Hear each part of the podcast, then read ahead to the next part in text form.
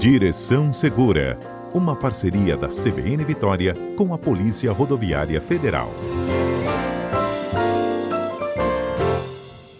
Quem está conosco ao vivo é o inspetor da Polícia Rodoviária Federal, Isaac Roy. A gente fala sobre os deveres do motorista que tem sempre atitudes defensivas, não é isso, Isaac? Bom dia. Bom dia, Fernanda. Bom dia aos ouvintes da Rádio CBN. Na é... última semana, Isaac, a gente começou né, esse debate aí sobre quanto é importante a gente é, dirigir, dirigindo, né, efetivamente voltado para o ato da direção, a concentração, e como que atitudes é, de perspicácia, rapidez, de compreensão do trânsito fazem com que a gente possa evitar problemas. Exatamente. Ah, essa semana a gente vai continuar e finalizar essa parte de direção defensiva. Eu quero relembrar os ouvintes aí é, que dirigir defensivamente é dirigir de modo para você evitar acidentes, mesmo com ações incorretas dos outros e mesmo com condições adversas que podem acontecer na via, como sol, neblina, chuva, buraco, pedestre, animal solto na via, enfim. E hoje eu quero trabalhar, começar a trabalhar com vocês é, a respeito de conhecimento das leis e da sinalização de trânsito. E o que eu quero falar agora não é sobre multa.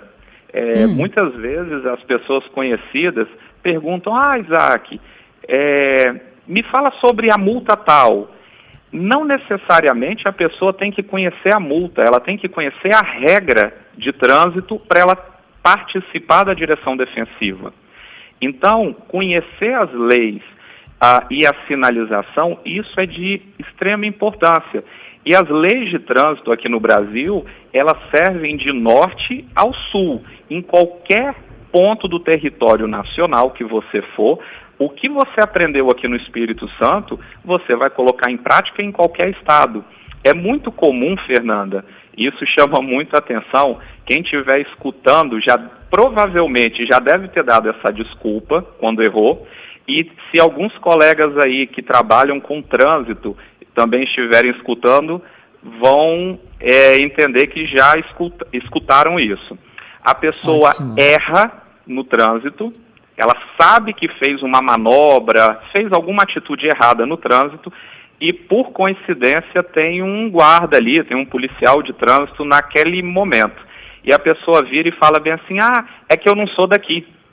Mas a sinalização está de todo tamanho, a mostra para o condutor enxergar e ele usa essa desculpa de forma errada. Porque em qualquer canto do Brasil, o Código de Trânsito brasileiro é válido. Então, o que você aprendeu aqui serve para qualquer local do Brasil. Então, você tem que colocar em prática ah, o que está escrito ali no código. Não se preocupe, nesse primeiro momento, com multas.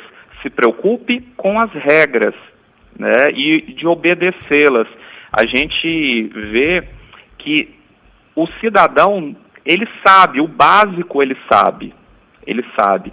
É, se a gente for citar aqui rotatória, a preferência é de quem está na rotatória. Mas anda aqui na Grande Vitória, numa rotatória, e vê alguns absurdos que acontecem.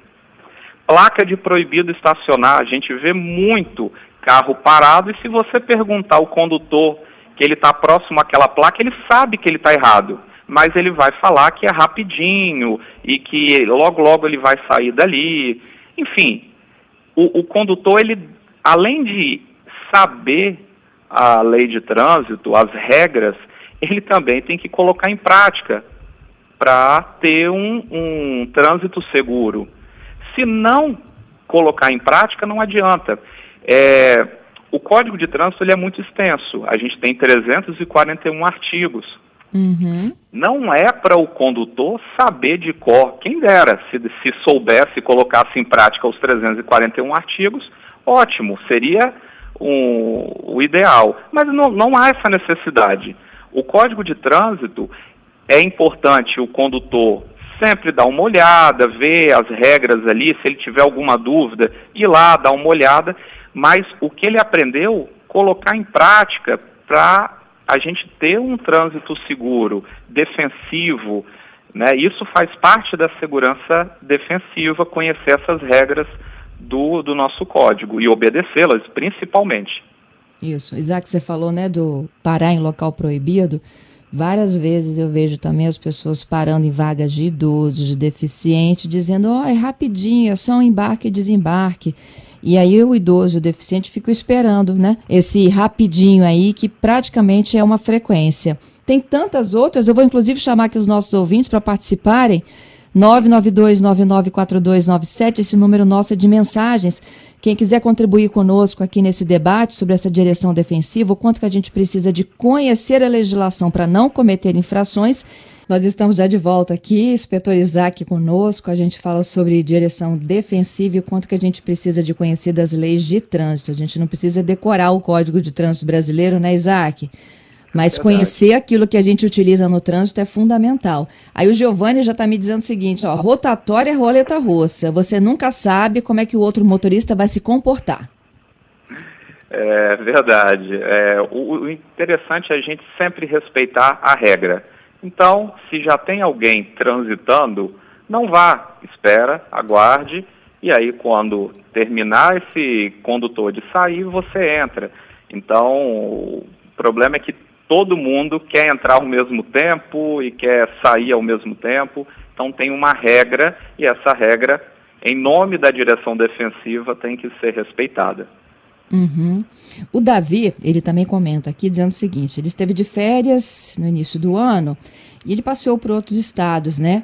E ele falou o seguinte: lá as velocidades máximas giram em torno de 120, aqui 80. Ele pergunta por que, que aqui a gente tem 80 e como isso pode confundir o motorista de um lugar para o outro. Tá, vamos lá, vamos responder ao Davi.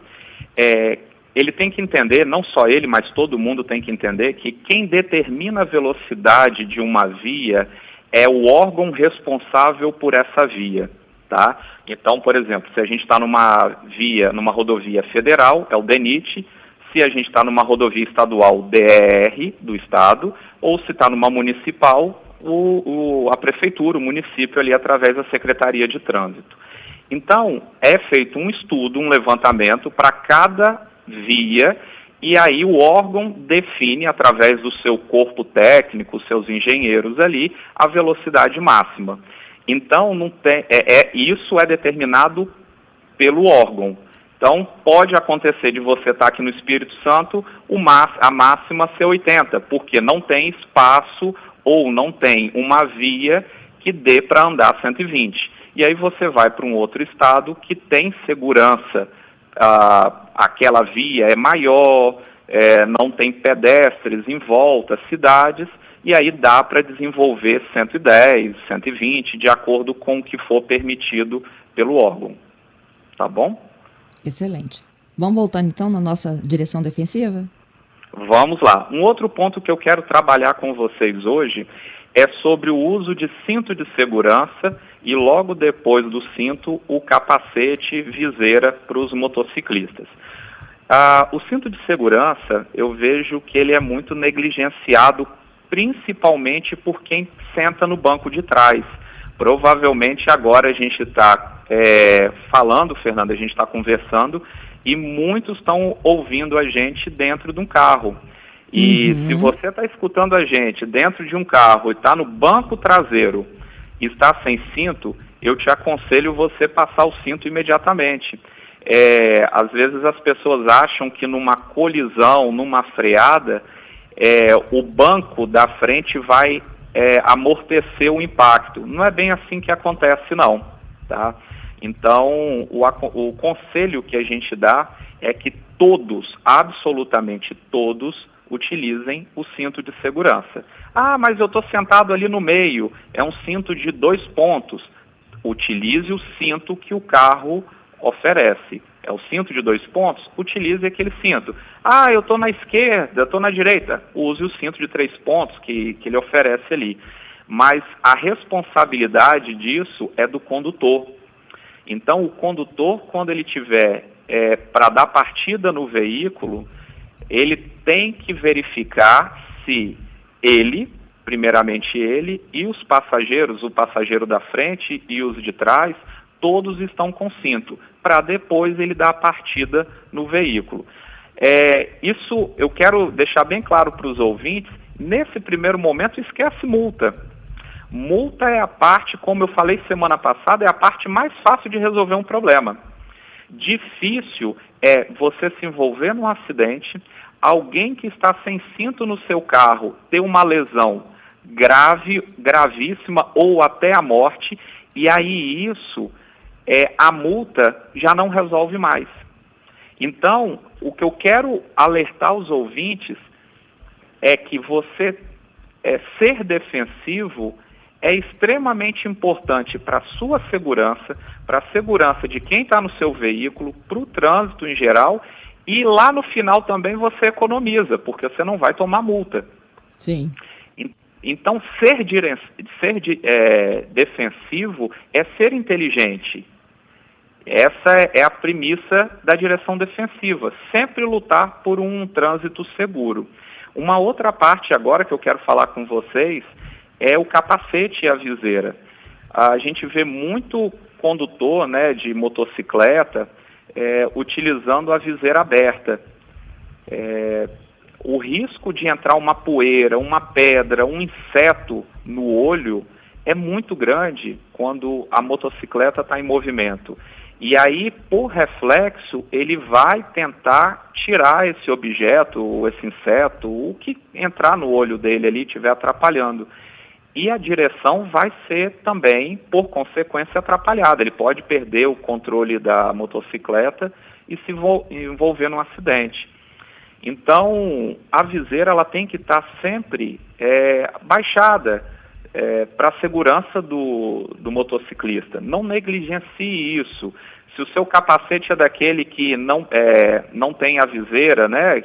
Tem, tem uns modelos de capacete que permite, é, mas você é obrigado a usar o óculos de proteção de acordo com o que o CONTRAN estabelece. Use, não coloque para cima do capacete use o óculos de proteção. É para sua segurança e a segurança de todos.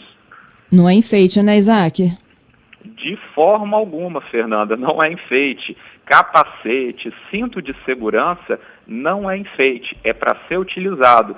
E a pessoa, infelizmente, ela só sabe o valor disso quando ela se envolve num acidente e tem uma sequela.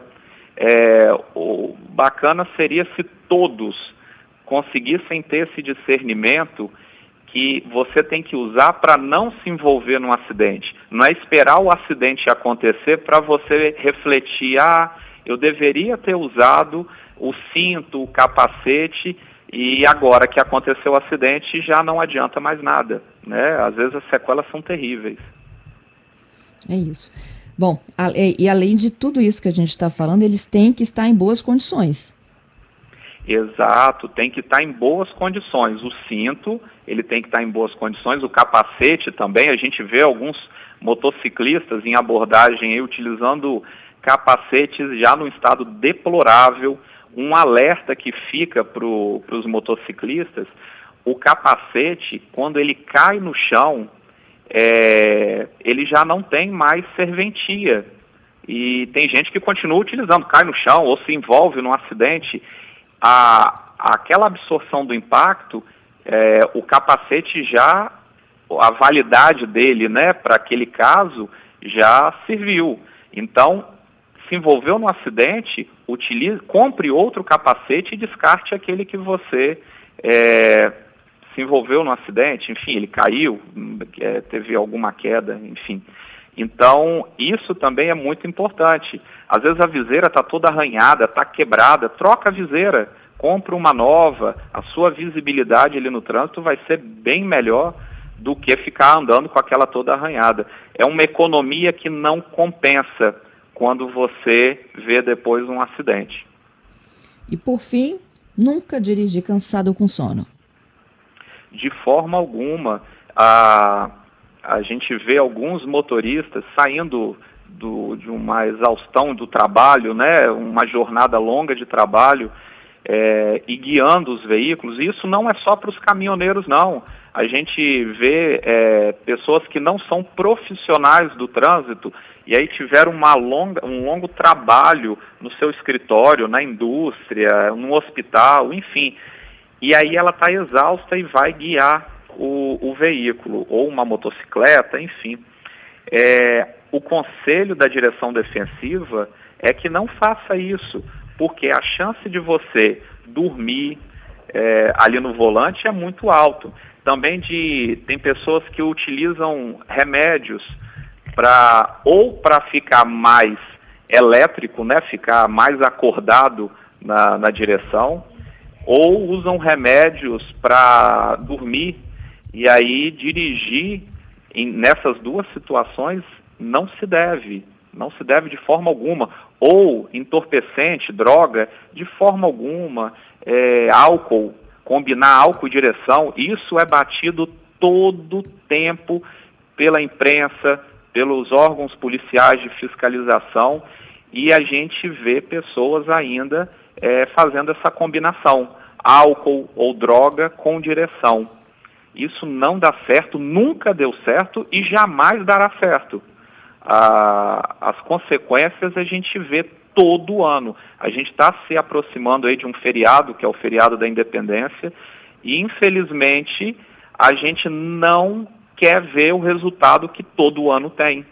Né, de acidente, de vítima, isso não é só no Espírito Santo, é no Brasil todo. Essa consciência tem que ser de toda a população brasileira. Isso aí, Isaac, te agradeço muito, viu, pela participação conosco. De nada, Fernanda. A Polícia Rodoviária Federal está à disposição de toda a população no Brasil todo através do telefone 191. Muito obrigada, até a próxima. Até, tchau, tchau.